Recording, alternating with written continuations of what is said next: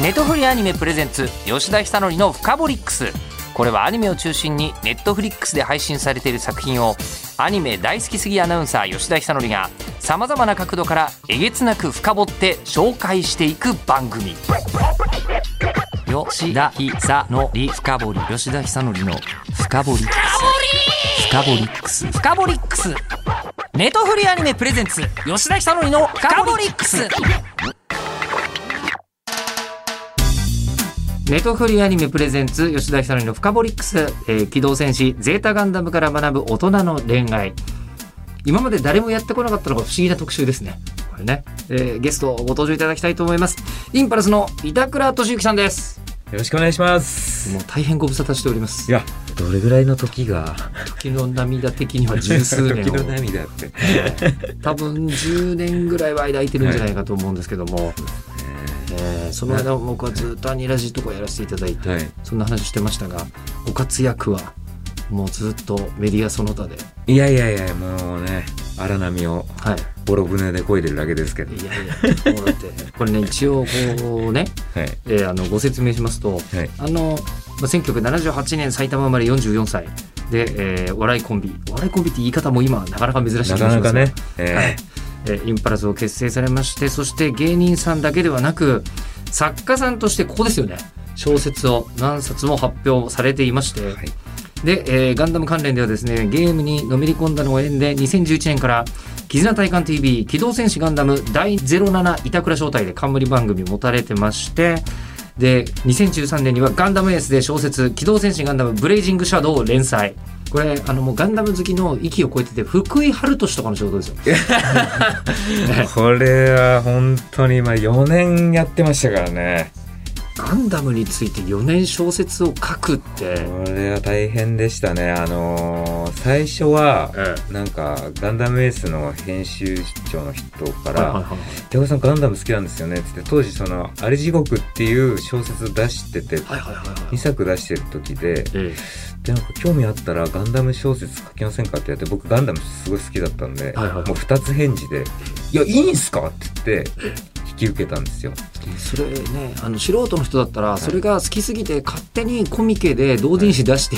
売ったりしてるやつをオフィシャルでやらないかってことですよねいや、そうなんですけど、これがやってみたら、はい、その小説文章でモビルスーツの戦闘を書くってこんなに辛いのかっていう。で一応小説だから視点人物決めて書くんですけど、はい、割り切って俯瞰でこう、ザクがこっちから来てとかでやっちゃえばいいんですけど、一応その視点人物を主人公目線で書こうっていうルールで書いたから、そのもうコックピットから見えるものだけで、これを動かしたらこう星が流れていくとか、そういうもうマジでこれ何やってんだ俺っていうぐらい細かい作業になっちゃって、だから戦闘シーンが大変でしたね、書くのに。その辛さを味わってるのは、多分日本中で福井春俊のほかは、あとは富野義行ぐらいです本当にいや、だからそっから次の作品書いた時、あ、こんなにスッと書けるんだと思って。書きやすいんだ。ただ本人の動きを書けばいいじゃないですか。だからコックピットで操縦してるやつが何してモビルスーツがこう動くみたいなのを2段階で書いていかないといけなかったんで、全部。じゃあもともとそのこうなんすか第7招待の時も、はい、戦場の絆じゃないですか、はい、あれコックピット乗るものの、作品じゃないですか。もともと板倉さんはこうモビルスーツに乗りたいと思ってガンダムが好きになったタイプなんですか？だから子供の時はやっぱりそのモビルスーツかっこいいっていうところからですよね。ガンプラ作りましたよね、世代的に、で大人になってから見返したら、こんなにメッセージ性強かったんかいっていうことに気づくという。だから昔はやっぱりシャアの思想とかっていうことまで分かんないじゃないですか、なんかかっこいいだけだよね。そうです、敵なのにかっこいいっていう、で今考えたらアムロを主人公にしてはすごいエグさ持ってるじゃないですか。なんかこう明るい悟空じゃないですもんねなんかね、めちゃくちゃ一番対極でしょう、ね、そうなんですよ、その辺だから2段階面白かったですね。大人になってから見返したら、あ、こんな話だったんだとか。子供の時はもう本当にメディア、ガンダム一色で子供ロボット大好きって言って惹かれるの分かるんですけど、見返すかどうかってその人の人生によるじゃないですか。ああ、でも確かにそうですね。板倉さんはなんでしょうね。でもガンダムってずっとなんか話題が尽きないじゃないですか。僕はすごい具体的に言うと、はい、フォーミュラー91の時に、はい、もうアニメファンだったんで、はい、でガンダムなんとなく見ててかっこいいなと思ってたけど、はい、ちゃんと見たことねえなと思い、はい、そのタイミングでちゃんと見てわっって思ったんですよね。だからフォーミュラー91が僕は結構でかい、はいはいはい、まさに91年にやってたからそうなるわけですけど、はい、だから高校生ぐらいなんですよ、はいはいはい、そのぐらいですか。僕が見返したのは20前半の時じゃないかなと思うんです。でも芸人さんになってませんか？なってますね。そうなんだ、芸人さんデビューの方が先なんだ。だけどなんかこう、まあ、最初のガンダムを夕方見てたって、ゼータは毎朝やってたんですよ、平日。学校行く前に見てたんですよ。コーンフレーク食べながらゼータ見てだから森口博子さんの歌聴いてめちゃくちゃいい歌だなと、はいはいはい、それでガンプラとかもザクをちょっとこう砂っぽくしたいからちょっと砂混ぜて、はいはいはい、ウェザリングね、ザラザラの表面にしてとかってやってて、はい、その時はだからモビルスーツかっこいいでな感じでしたよね。小学生ですからね。それでどうだったんだろう、大人になってなんかちょっと悔しかったんですかね。あれちゃんと理解できてんのかなみたいな思った瞬間があったのかもしれないですよね、うん、今日はゼータガンダムのお話をお伺いしたいのですが、はい、ゼータは子供の頃見てたの時じゃない、時にもう一回見てるわけですよね。見てます、全部 DVD は持ってますね。両方劇場版も劇場版の新規作画と、はい、昔の再編集したっていうのって今まで歴史上ゼータガンダム以外ないんですよね。本当ですよね。あれ以外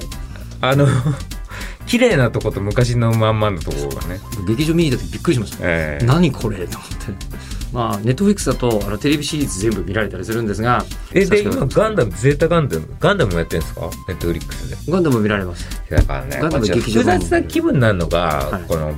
僕みたいに DVD 全部買った人間からすると流すなよっていう気持ちもあるんですよ正直ね。なんか自分が持ってるやつが見られちゃうと、ちょっとね複雑な気分になる。だからそんな時はちゃんとパッケージにお金出したんだっていう僕もあるんですよ一通り、はい、一通りあるんですけど、はい、やっぱりリモコン一つで見られる方がいい。そうなんですよ、わかる。もう自分の並べてる DVD のとこから抜いてパカッて開けてってやらないんですよ。もうネットフリックス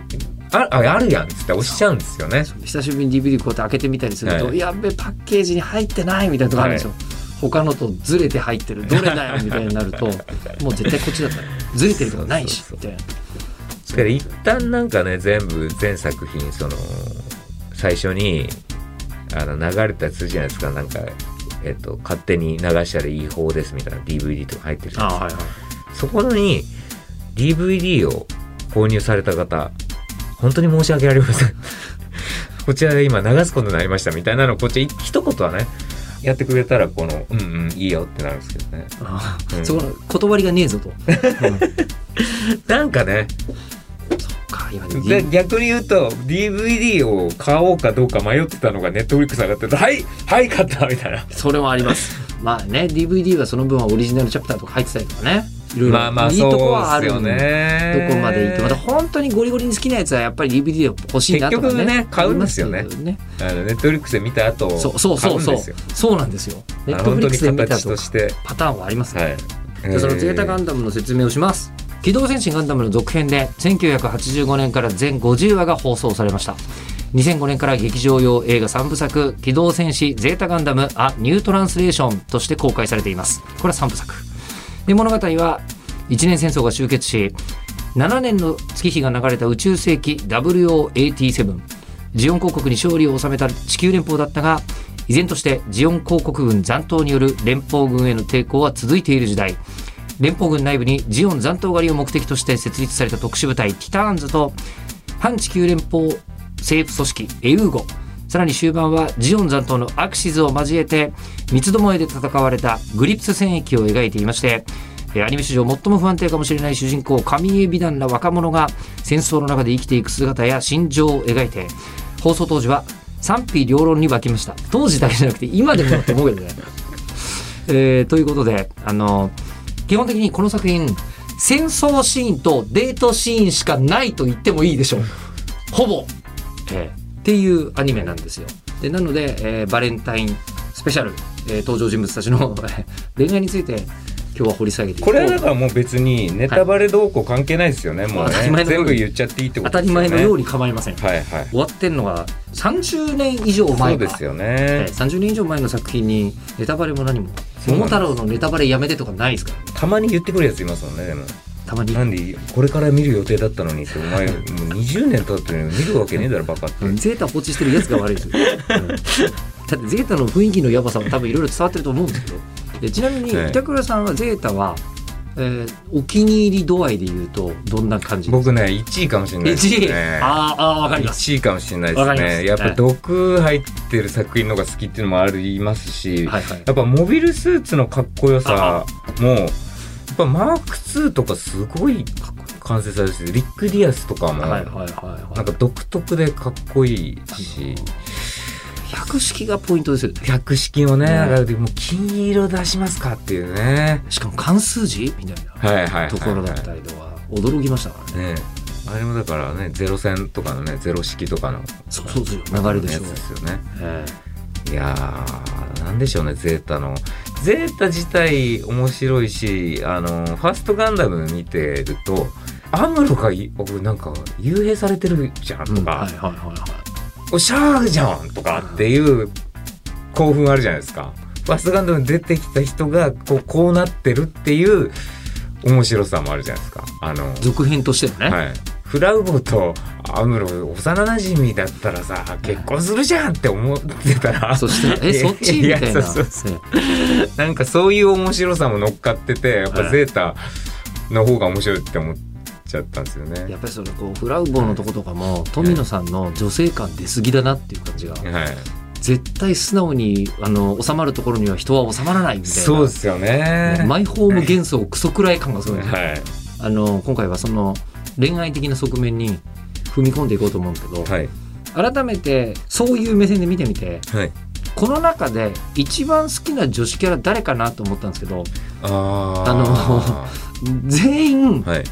家庭は持ちたくないですね。片っ端からこの人とはってことです。あの作品に登場する女性は、はいはい、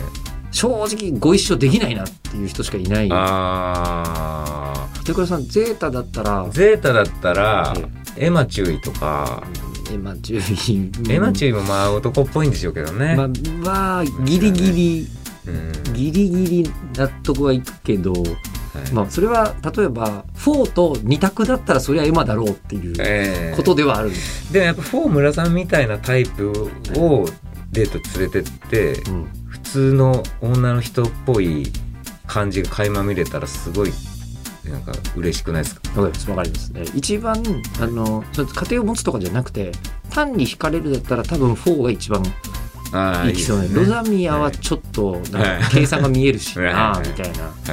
同じ強化人間でもみたいなのありますけど、はい、ただもうこのアニメのちょっと誰と付き合うってもうこれ中学生ですよ。そうです、これは全然構いません今日に関してはそれがやりたい、そもそもみんな裏切るとか、はい、寝踏みするとか、はい、そんな人しか出てこないんですよ。そうですね、でそう考えるとフォームラサメが一番この伸びしろがあるじゃないですか。このまだこのなんていうんですか、固まってないっていうか、戦争がなければああはなってなかったかなっていう、ね、はい、人ではありますね、はい、戦争がなろうとなかろうとハマンカンはああいう人だと思うんですよ。そうですね、ハマンカンはもうジャガー横田さんみたいな感じの家庭になるんですよね多分そうでしょうね、うん、だけどシャアは付き合ってたことがあるらしいですよ。あ、そうなんですか。確かそうでしょう。一応ミネバを祭り上げた時にシャアがブチ切れるじゃないですか、はいはいはい、あのシーンめちゃくちゃ好きなんですよ僕。冷静なシャアが、はいはいはい、まだ子供なのに何やってんだみたいなことを感情むき出しでハマーンにブチ切れるシーンがすごい好きなんですよ。確かに珍しくヒューマニストなことですね。そう、感情的になるじゃないですか、うんうん、不利なのにあの状況で、はい、でそこ好きだからその時にもうだからその前しかありえないですもんね。それ以降に付き合うのがありえないから、その前ってことですよね。そう。あれ、一年戦争終わりにアクシズに逃げた時に付き合ってた花ってことになってんのか。だからでもハマーンもその頃はもっとこう優しかったのかもしれないですしね、うん、まだそんなにジオン広告最高みたいなプレッシャーがかかってなかった、はい、シャアもそうやってキレられたのは元カノだったから感情出たみたいなところはあるんですかね。あるかもしれないですよね。他の人たちに対してはなんか冷静に言いそうな気がしますけど、はい、あとは分かりやすいヒロインで言うとファがどうなのか。ああ、そう、本当だ。一番そういえば家庭を持つとしたら、まあ、ファーはいいかもしれないけど、ね、口うるさいよねっていう、ね、全員ねみんな妥協してるわけじゃないですか、まあまあ、突然の現実の話ね。でも確かに一番普通のね女性っていうかね、だけどこうファーも結構やってんなって思うのは、はい、一回こう救助されるじゃないですか。ブライト船長が操船している旅客機に乗っていて、はい、救助されてカミーユを見つけていきなり抱きついてくる感じとか、はい、あとどこだっけ、どっかでノーマルスーツ着たままキスシーンみたいなのあったよね。ありますね。あったよね。あれとか見てると、はい、割となんか結構グイグイ来て自信があるな。だからまあ可愛いっていうことは分かってるんでしょうね、自分でね。はあ、その感じはパワーしますね。うん、私は言っても許されるみたいな。僕は結構そこは好意的に見てて、本当にカミーユのこと好きなんだなっていう。そこは裏を返すと、カミーユみたいなタイプが好きっていうのはまずいよ。男を見る目に問題がパワーあるっていう。あ、まあでもほっとけない感じあるんじゃないですか、カミーユはね。ほっとけないけど、あの結末を迎える人ですからね。そうですね。うん、まあ、結末分からずにですからね、まだファーは、ね、まあね、確かに、うん、お父さんお母さんの話分かった後でもまあ見捨ててないしね。そうですね。でもそういうちょっとなんか、うん、闇抱えてる人を好きになっちゃうみたいなところも分かりますしね、うん、健全だからこそ。あと軍人系の皆さんはどうでしょう。それこそでもぶっちぎりでやっぱシャアがかっこよすぎたんですよね、ゼータは。まあまあまあまあ、それはもう本当にかっこよくて、大人としてもかっこいいし、演説も痺れるし、うん、だからこそちょっとあの逆襲のシャアがちょっと子供に見えるんですよね。ゼータの時よりも子供に見えるんですよ、はいはい、でアムロが逆襲のシャアの時にゼータのシャアぐらいの感じの大人になってるんですよね。逆にゼータの時のアムロはほんと何もしないですからね。そうですね。アムロとベルトーチカが最悪カップルだなと思ってるんですよ。ああなったのにニューガンダムですごい戦うなっていうね、うんうん、であの時のアムロも完成されてるじゃないですか。もう誰も否定できない大人になってますよね。まあ、一回組織に巻き込まれて組織を何とかするとこまでちゃんとこなしてますからね、うん、そうなんですよ。だからそこ込みだとやっぱアムロもかっこいいんですよね、うん、逆襲のシャンだからちょっとこう精神年齢逆転した感じは僕はしたんですよ。ゼータの時のシャアってもう大人の正論も持ってて現実も見てるっていう。でそっからもう純粋にもう言うこと聞かないんだったら叩き潰してやるになるわけじゃないですか。でちょっとやっぱ子供に帰ったっていう感じがして、だからゼータのシャアが一番好きで、僕だからシャアが好きなんですよ多分。シャアが好きだからシャアがかっこよく見えるゼータが好きなのかもしれないです。なるほど。最後の最後まで確かに切れるとこも正しいですしね。演説も、はい、もう演説は大人としてかっこよく、はい、あそこで切れるところもそこなら切れてよしっていう。そうなんですよ。とこですもんね。あそこそうかっこいいんですよ、あそこ切れることが。そうすると最強のヒロインはミネバンになりがちですね。あ、だからユニコーン見ると見ればいいですよね。ユニコーンで見ればいいですね。あんな美人になると思ってなかったんで芦田愛菜ちゃんにも思ったことですね。あ、こんな美人になると思ってなかった。あ、ね、ノズルの血が入っているのにそうなるっていう確かに、うん、いやだから最強ヒロインはこの作品以外の、まあ、ガンダムの場合は前後があるわけで、はいはい、前後も考えると、まあ、確かに見ればいいよねっていう話に。だから見ればもうちょっとね、ユニコーンよりもうちょっと先の大人になったところをもうちょっと含めないと判定できないですけど、うんうん、外見で言ったらセーラーさんじゃないですか。あー、まあね、見た目で言ったら一番美人っていう意味で言ったら、もともとそれがなければ、はい、アムロもああはなっていないっていうわけだし、はいはい、始まりのヒロインですよね。そうですよね、セーラーさんはね、うんうん、まあシャアもそうですもんね。ある。そうでファーストは多分大人になってから見返した時にちょっと衝撃的なセリフがあって、はい、ブライトさん不在の日があるんですよ。で代わりにセイラさんがモニターから指示出さなきゃいけないみたいな時があって、でアムロがガンダムに乗ってても出撃するっていう時にどうしよう、女に作戦を聞くわけにもいかないしめちゃくちゃ言うやんアムロ笑っちゃってあこんなこと言ってたんだってめちゃくちゃ言うじゃんと思って。でもそれを言うと1985年の段階でこれめちゃくちゃ女性が軍人として当たり前にいる世界を、あ確かにそうですね、こんなにゴリゴリに書いて富野さんはやっぱすごいな。あでも確かにそうですよね。本当のあの頃の時一人もいないはずですもんね。実際に女性の自衛官がまだギリギリ採用が始まって現場にいるのかいないのかあるぐらいじゃないですか。そうですよね。でその時代に自分の意思で自分の軍を裏切って相手側につく女性とか書いてるんですよ、はい、あシロッコ女性の時代作るって言ってるか。あの女性の権利を、はい、というか女性像を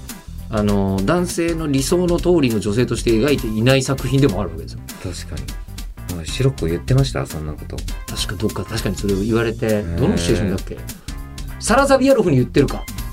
さあサラザビアロフって確か設定15歳とか17歳なんだよね。だからその時にそのセリフ聞いてる時ってなんか変態なんじゃないかと思っちゃうんですよねシャアのニュータイプの世界作りたいとかはかっこよく入ってくるんですけど、その時に女の世界作るってこいつなんかやばいんじゃんみたいなね。まあシロッコはやばい感じ出てない。シロッコじゃないんですけどだそうそうそう、だからシロッコってちょっとやっぱ好きになりきれないですよね。いやー、これシャアなんですよ。シャアの物語なんですよね。まあシャアとアムロの物語でしょうね、うん、だからアムロなんか最初のっていうか最後まで思想みたいなものはないじゃないですか。確かにもうシャアの思想というか復讐もあるし、シャアの物語ってだと思うんですよ。芯があるっていうか全部その行動にやろうとして失敗しやろうとして失敗しみたいなの繰り返しですけどね、はい、アムロってもう戦わざるを得なくなった人が、うん、まあ成長していくっていうことですけど、確かにアムロはちょっと警察みたいなところありますもんね。あの軍人というよりも勢力の拡大を目指すとかじゃなく、ねはいはい、相手がやってくるから仕方ないという受け身ですよね。そうですね、うんうん、その辺もだから新しかったですよね。衝撃的っていうか、だから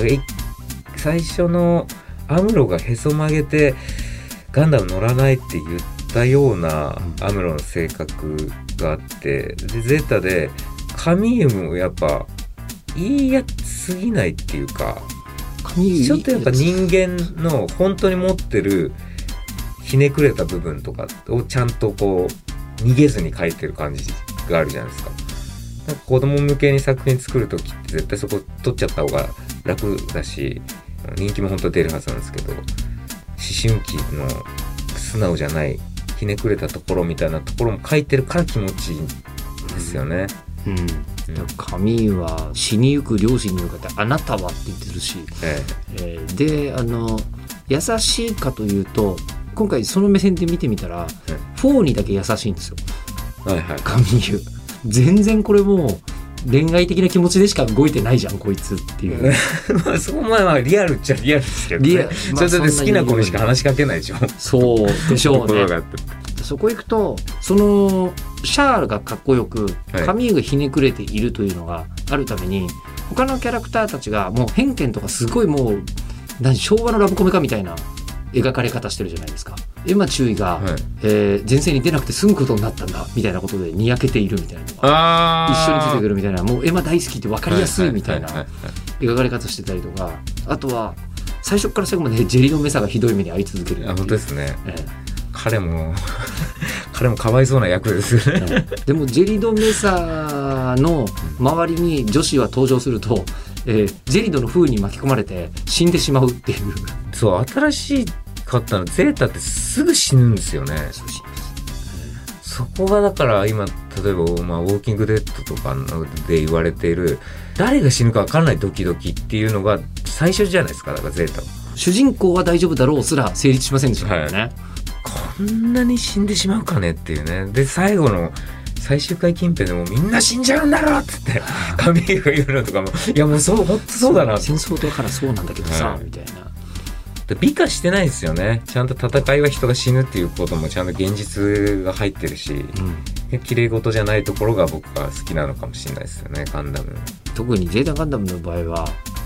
恋愛してもろくなことにならないっていう、まあ、短期間で判断するのは分からないですけどねおじいさんになるまでを考えたらちゃんとうまくいく人もいたのかもしれないですけどね。神優とうまくいく人もいた。神優はここで話の結末を迎えてしまいますが、はい、今それででも誰が一番良妻賢母なんだろうみたいなことを考えた時に未来さんかなと思ったんですよ。ちゃんと家庭を持つならしっかりしてそうですもんね、で一段階そう思ったんですけど、ただ生まれた息子がテロリストだったっていうだからね、その辺もだから本当にこうつなげて考えていいのかどうかも難しいところなんですけどね。ストーリーを後からつけたからそれは、今回ハサウェイの後にゼータガンダム見たの初めてだったんですよ、はい、今回で見て、先行のハサウェイを映像で見てから、はい、そのハサウェイが妹と飛行機で遊んでるシーンとか、はい、やばい泣けるなこれ。あともうユニコーンのブライトさん見たらちょっとハサウェイマジでそれはないわってお父さんが頑張ってるのに、ね、めちゃめちゃかっこいいじゃないですか。そうだからゼータのシャアと逆襲のシャアのアムロと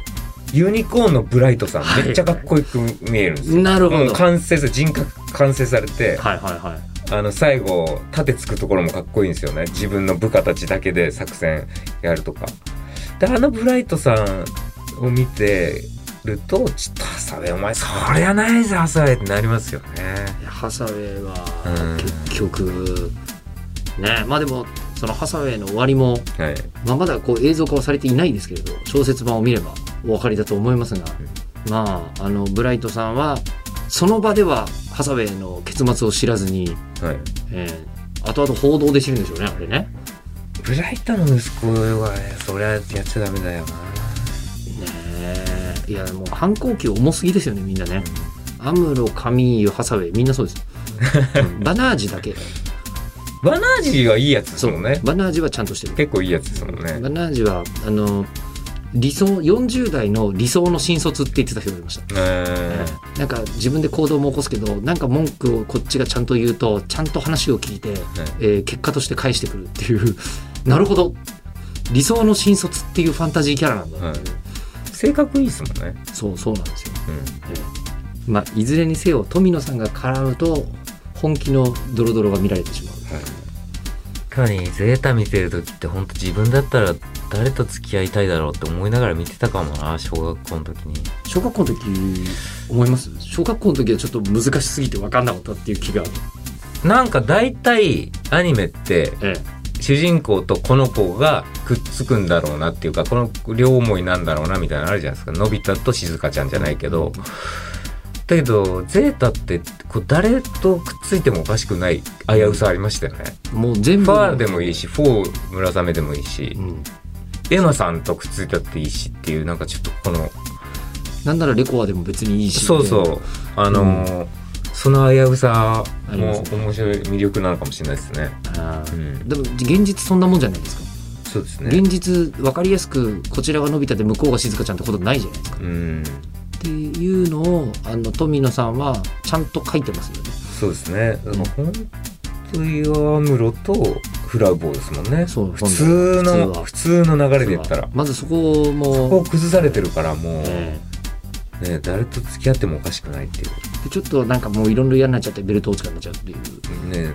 なんかそのストーリーを本当に出されてもおかしくない感じありましたよね。読めない感じ。全然おかしくない、全然アムロベルトーチカに本気じゃないのにベルトーチカ側がグイグイ来てるから形としては成立してしまいそうだけど、それって一番良くないんじゃないのっていう、この感じ。じゃあモテるで言うと一番モテるシャアモテるでしょ。そうでしょうね。だから男女ともにじゃないですか。男女ともに、なんだかんだ言って神もシャアの言うこと聞くしね、顔もかっこいいですからね、それはまずそれ顔もかっこいいんだよな。シャアそこもセットでシャアモテるで言うとリアルな世界だと実力とモテるって比例してるようで否定してないじゃないですか、ジェリドぐらい崩れてた方が周りがほっとけない感じがちょうどしそうな気はしますけど、ね、ジェルです確かモテそうですね。あの西麻布とかで飲んでそうですよねそっちタイプっぽいもん。あいつ何もできないくせにずっと女の子の知り合いが多いからそのモテるっていうタイプの人で、なんかここ一番って時は全部ダメっていう人ね。そうですね。だからすぐ裏切る女の人にモテるっていうね。うん、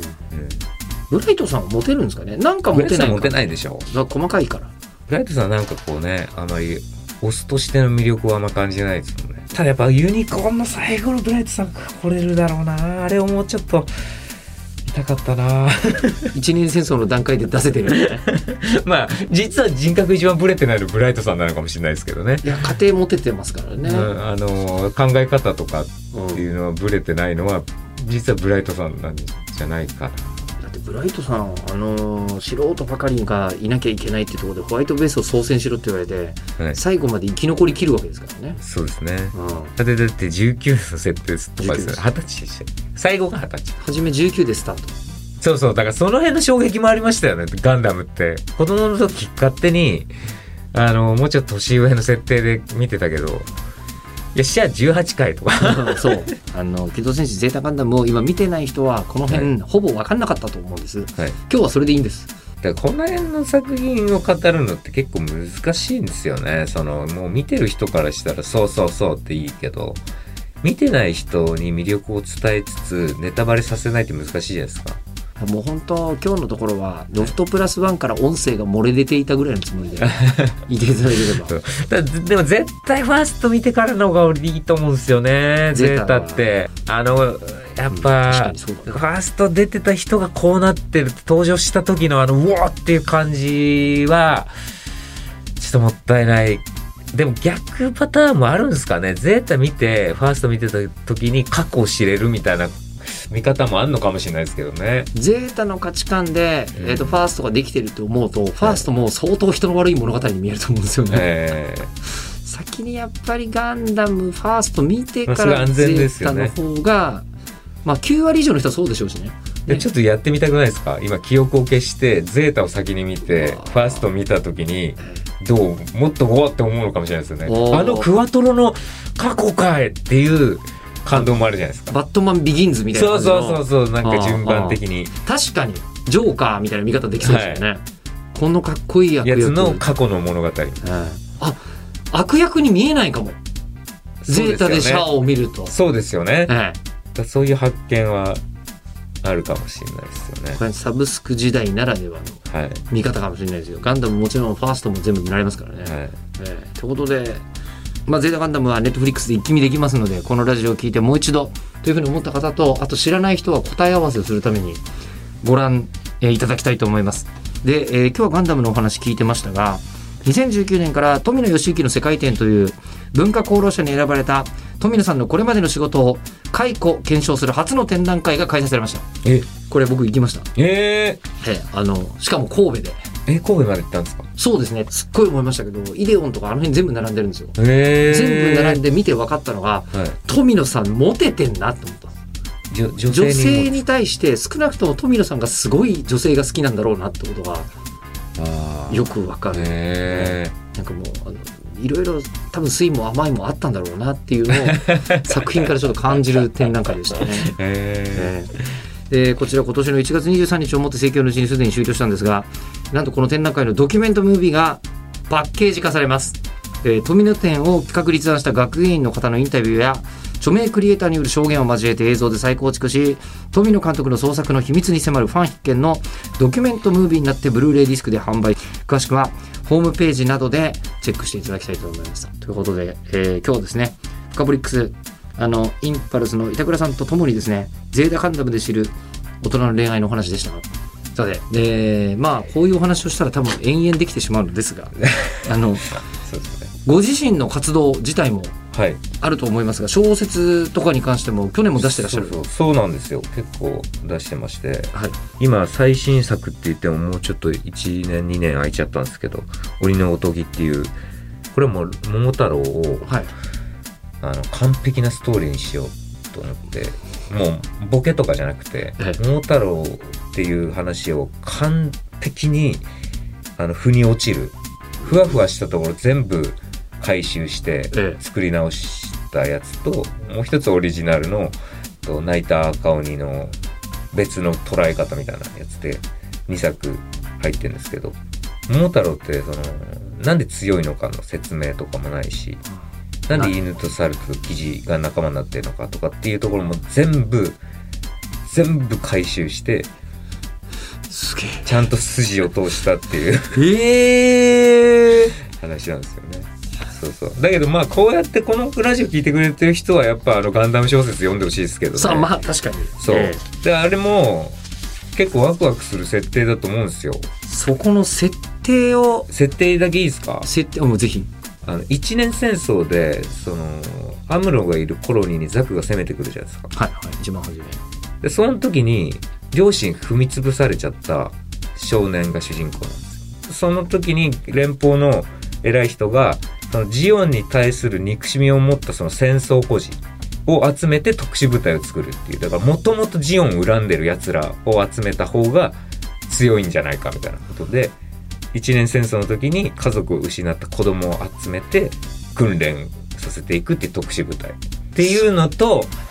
あと毒ガス事件あったじゃないですか、はいはいはい、コロニーに毒ガス撒かれてジオンがやったやつ、はいはいはい、でその時に不良たちがコロニーの中のシェルターをもうたまり場にしてて、はいはい、でその時にガス撒かれてそいつら生き残っちゃって、でそいつらが飯食っていくために海賊になってるやつっていう、その2人主人公みたいな感じなんです。でそいつらこう出会ってみたいな、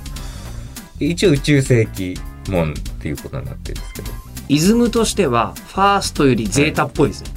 はい、ああだからゼータだから発注としてはあれだったんですよね。ファーストゼータ間ぐらいって言われて、ああその感じは間ぐらいの設定なんですよ。時代的にもそうだし、はい、ね、設定聞いたらガンダム好きの人ちょっとワクワクすると思うんですよね。それを4年書いてたんですね。4年書いてましたよね。すごい、もう作家と芸人さん両方やられてる技のトップランナーとしてる、はい、もうでもガンダムの戦闘シーン文章で書けってやってもう無理かもな多分それははい、なんですかね、もうあとはもう本当福井さんに全部任せて、はい、いいんじゃないかと思いますといったところで、はい、本日お話をお伺いしたのはインパルスの板倉俊之さんでした。どうもありがとうございました。ネットフリーアニメプレゼンツ吉田久典のフカボリックス、番組ツイッターもあります。@フカボリックスをぜひフォローしてください。ではまたお会いしましょう。ネットフリーアニメプレゼンツ吉田久典のフカボリックス、ここまでのお相手は日本放送アナウンサーの吉田久典でした。